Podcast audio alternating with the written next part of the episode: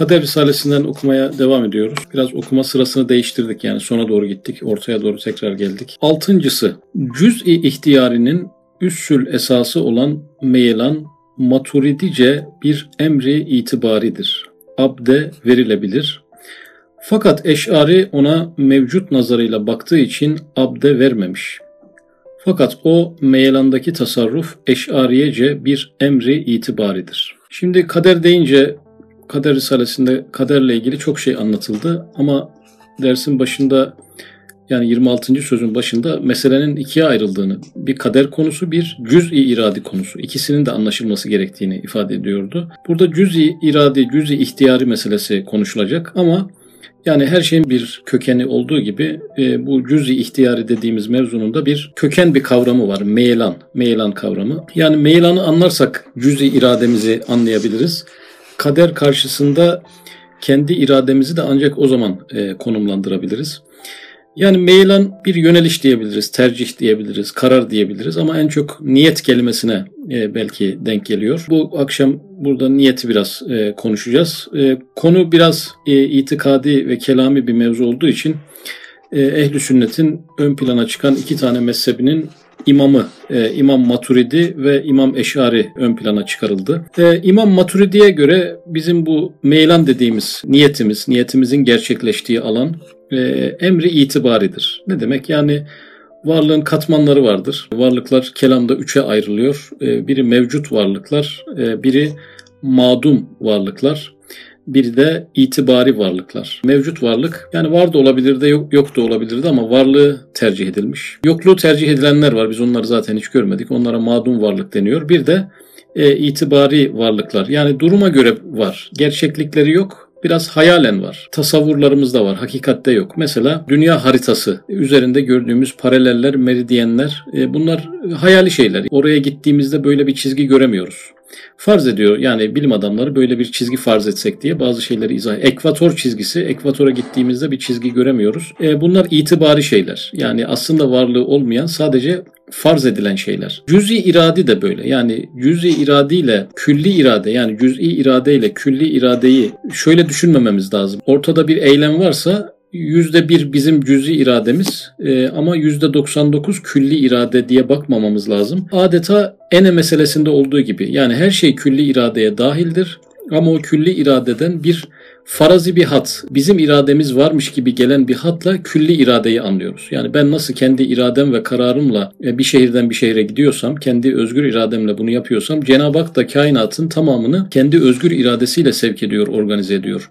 Kendi tercihlerini yapıyor Cenab-ı Hak her yerde. Ben kendi tercihlerimle bir odadan bir odaya nasıl gidiyorsam, Cenab-ı Hak da dünyayı kendi tercihiyle döndürüyor. Yani onu anlayabilelim diye bize farazi bir e, irade verildiği için biz ona cüz'i irade diyoruz. Yoksa külli iradeden bir kesit almış olduğundan dolayı değil. Maturidi Hazretleri öyle demiş. Bizim bu meyelan dediğimiz kavram emri itibaridir. Yani hayaldir, farazi bir şeydir. E, dolayısıyla bunu insana vermekte bir mahsur yoktur. İnsanın niyetleri diyebiliriz. Dolayısıyla Maturidi mezhebinde e, niyetler insana aittir. İster doğru bir şeye niyet edersin, ister yanlış bir şeye niyet edersin, ister sevmeye niyet edersin, ister öfkelenmeye niyet edersin. Bunlar niyet planı sana ait. Allah niyet alanını özgür bırakmış. İnsan dilediğini niyet ediyor.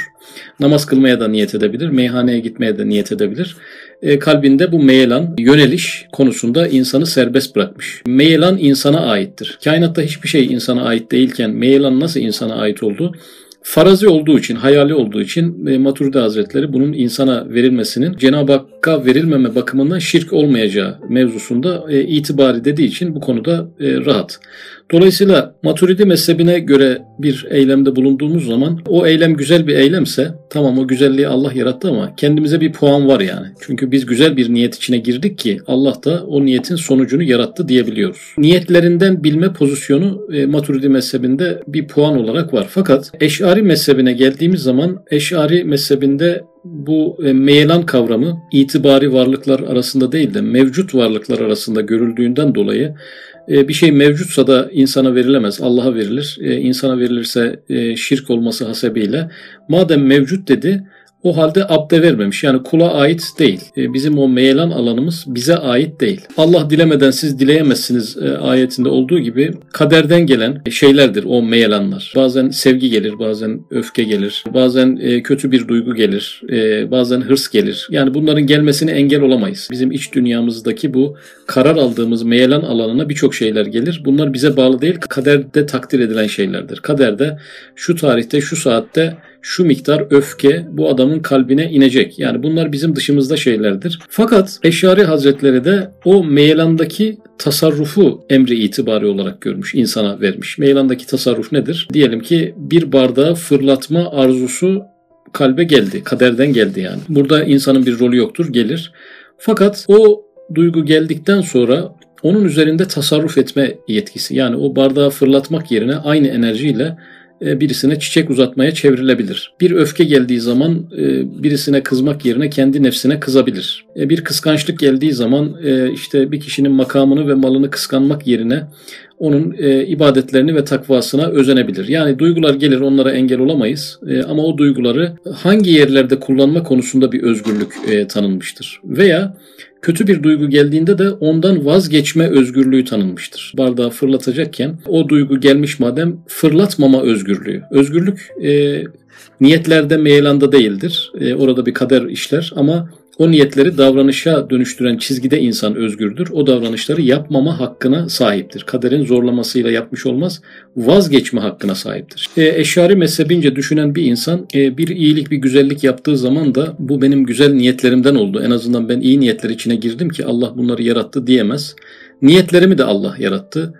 Bu güzellikleri Allah kalbime ilham etmeseydi ben bunları zaten başaramazdım.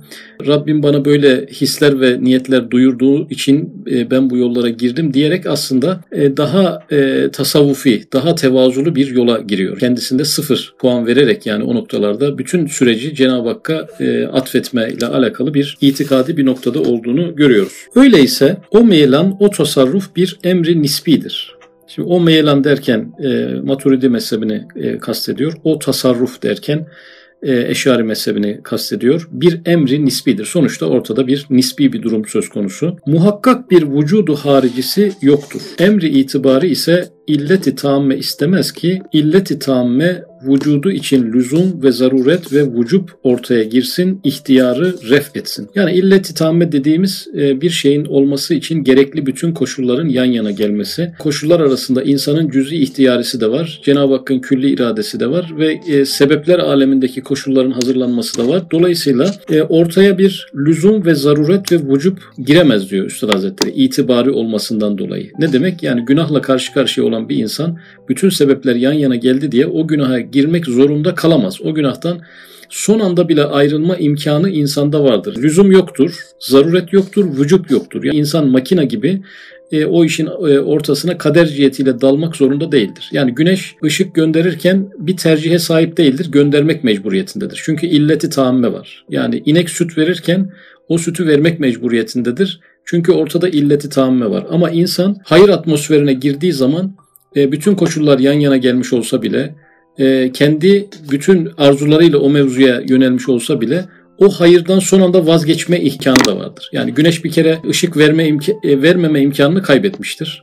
Isı vermeme imkanını kaybetmiştir. Fakat insan e, hayırdan dönme e, ve günahtan dönme imkanlarını kaybetmiş bir varlık değildir. Ortada bir metozori, bir zorlamayla karşı karşıya olan bir varlık değildir. Çünkü ortada illeti tamme söz konusu değildir. Belki o emri itibarinin illeti bir rüçhaniyet derecesinde bir vaziyet alsa o emri itibari sübut bulabilir. Öyleyse o anda onu terk edebilir. Kur'an ona o anda diyebilir ki şu şerdir, yapma. Burada arkadaşlar niyetlerimizle, meyelanımızla onun karşısında bekleyen davranışlar ve fiiller arasında bir mesafe var. Bardağı havaya kaldırma meyliyle o bardağı havaya kaldırma arasında diyelim üç saniye var. İşte bu üç saniyelik süreçte sonuç itibariyle bu fiilden vazgeçme imkanı söz konusu olduğundan dolayı Kur'an-ı Kerim o anda ona diyebilir ki şu şerdir, yapma. Yani eğer ki arada bir mesafe olmasaydı, yani meyelanla eylem arasında bir mesafe olmasaydı ben meylettiğim anda bardak zaten havaya kalkardı. Arada sıfır saniye olduğu için vazgeçme imkanım ortada söz konusu olmazdı.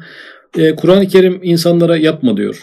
Peygamberler geliyor yapma diyor. Neden yapma diyor? E, insanın kalbinde o niyetler olsa bile o eylemle niyet arasındaki mesafe içerisinde geriye dönme özgürlüğü insana tanındığından dolayı zaten o kadar peygamber, o kadar kutsal kitap, e, bu kadar telkin insana geliyor. Eğer ki öyle bir durum olmasaydı, kadere mahkum bir varlık olsaydı, kalbine gelen meyillerden sonra o eylemler arasında sıfır saniyede onlar gerçekleşiyor olsaydı, e, ona bir peygamber göndermek, kutsal kitap göndermek makul, mantıklı olmayacak. Evet, eğer abd, Halik-i efali bulunsaydı ve icada iktidarı olsaydı o vakit ihtiyarı ref olur. Yani güneş gibi mecburen ısıtan, mecburen ışık yayan bir varlık durumuna düşseydi kader cihetiyle onun özel tercihleri, kendi kararları ortadan kalkmış olurdu. Dolayısıyla mesuliyet içerisinde bir varlık insan olmazdı. Çünkü ilmi usul ve hikmette malem yecib lem yuceb kaidesince mukarrerdir ki bir şey vacip olmazsa vücuda gelmez. Benim cüz-i iradem başladı çalışmaya. Ortadaki koşullar da buna müsait. Ne oldu o zaman? Bütün illet-i tamme meydana geldiği için benim o günahtan kaçınmam mümkün olmadı. Olmayacak. Fakat burada ne diyor? Bir şey vacip olmazsa vücuda gelmez. Yani illet-i tamme bulunacak, sonra vücuda gelebilir. İllet-i tamme ise malulu biz zarure ve bil vücub iktiza ediyor. O vakit ihtiyar kalmaz. Yani eğer ki niyetlerimiz tamamen kaderden geliyorsa, meylanlarımız, meylandan sonraki süreci de Cenab-ı Hak derhal yaratıyorsa, arada bir düşünme, vazgeçme, geriye dönme süreci söz konusu değilse, o zaman biz zarure yani mecburen ve bil vücub yani farz gibi, vacip gibi o meselelerin içerisine insan dalmak zorunda kalacaktı. Ama biliyoruz ki insan böyle değil yani. İntihar etmeye karar verse bile son saniyeden vazgeçebiliyor. Bir günahı planlasa, projelese, niyetlense, E, tam o günahın ucundan aniden geriye dönecek gücü kendisinde bulabiliyor. Demek ki burada illet-i tamme söz konusu değil. Çünkü bir şey illet-i tamme olduğu zaman varlık sahasına çıkması vaciptir. Ona hiç kimse engel olamaz. Demek ki burada illet-i tamme söz konusu olmuyor. Eğer desen tercih bila müreccih muhaldir. Halbuki o emri itibari dediğimiz kesbi insani bazen yapmak, bazen yapmamak. Eğer mucib bir müreccih bulunmazsa tercih bila müreccih lazım gelir. Şu ise usulü kelamiyenin en mühim bir esasını hedmeder. Tercih edeni olmadan tercihler yapılabilir mi? Bir. İkincisi tercih sebebi bir durum olmadan tercihler yapılabilir mi? Burada e, mutlaka bir tercih sebebi vardır ki insan tercih yapıyor diyor. E, insan robot bir varlık olarak buradaki soruya e, bakılırsa insan bir robottur. Kaderin elindeki rüzgarla giden tercihleri nasıl yapıyor? Tercihleri de bir analiz yapıyor zihinde robot gibi. Bir tanesi daha faydalı çıktığı için tercih yapıyor. İnsan özgür irade sahibi bir varlık değil aslında. Yani markette bir şeyler alırken bir zihinde robotik bir analiz yapıyor.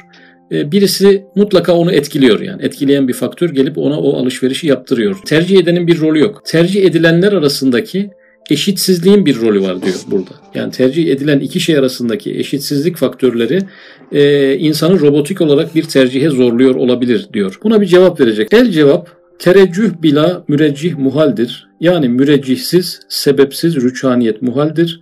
Yoksa tercih bila müreccih caizdir ve vakidir. İrade bir sıfattır. Onun şen'i böyle bir işi görmektir. Üstadımız burada e, tercih sebebi bir faktör olmaksızın tercih yapabilen bir varlıktır diyor insan. İnsanın robot olmadığının bir ispatı. Burada nasıl bir örnek verebiliriz? E, iki tane aynı özelliklere sahip e, dolma kalemi satın alamazdı. Onlar arasındaki bir karar veremezdi. E, dolayısıyla tercih sebebi olan şey tercih edilenlerle ilgili değil, tercih edenle ilgili olduğunu burada defalarca her gün görüyoruz. İki eşit şey arasında tercih yapılabiliyorsa tercih yapanın bir özgürlük alanı var demektir. Yoksa sistemin o anda çökmesi icap ederdi. Eğer desen madem katli halk eden haktır, niçin bana katil denilir? Yani her şeyi yaratan Allah'tır.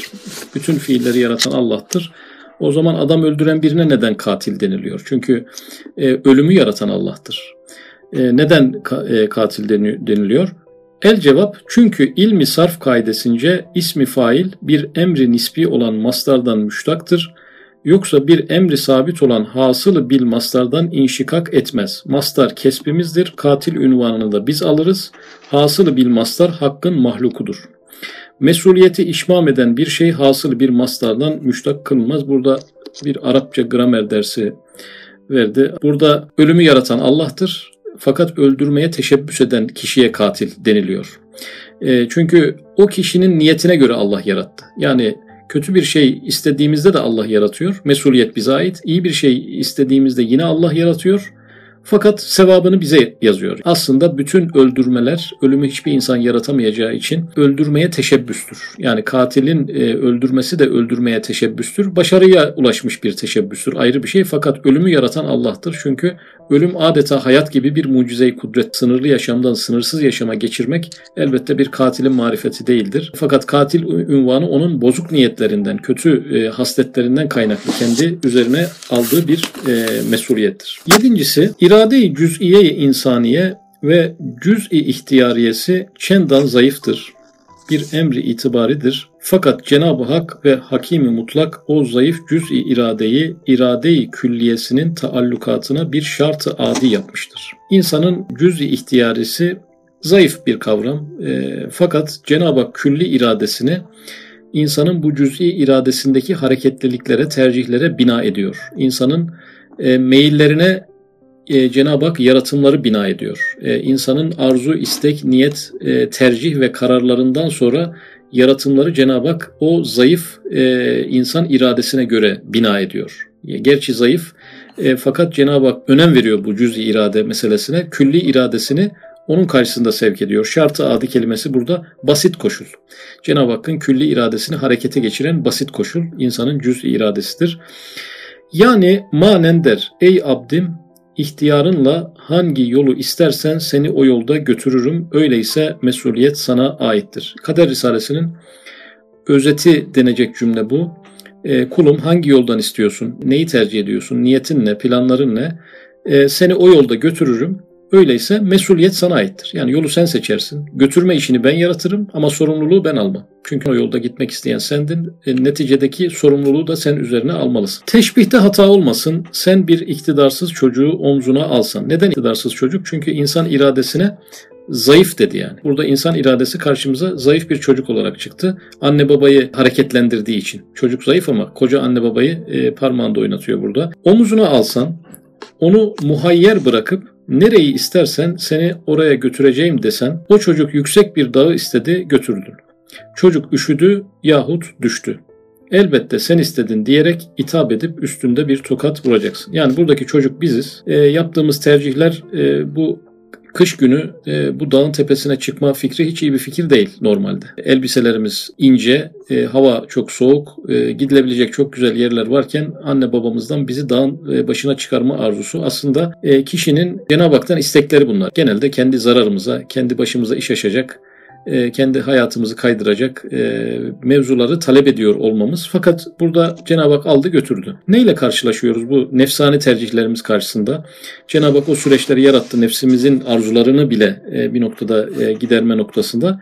Üşümek ve düşmek. Burada arkadaşlar e, bizi üşüten ve düşüren, yani düşüren belki karakterimiz, şerefimiz, itibarımız. E, üşümek de belki sağlığımızı kaybetmek gibi. Yani kendi yanlış tercihleri insanın, işte alkol gibi bir takım bağımlılıklar gibi.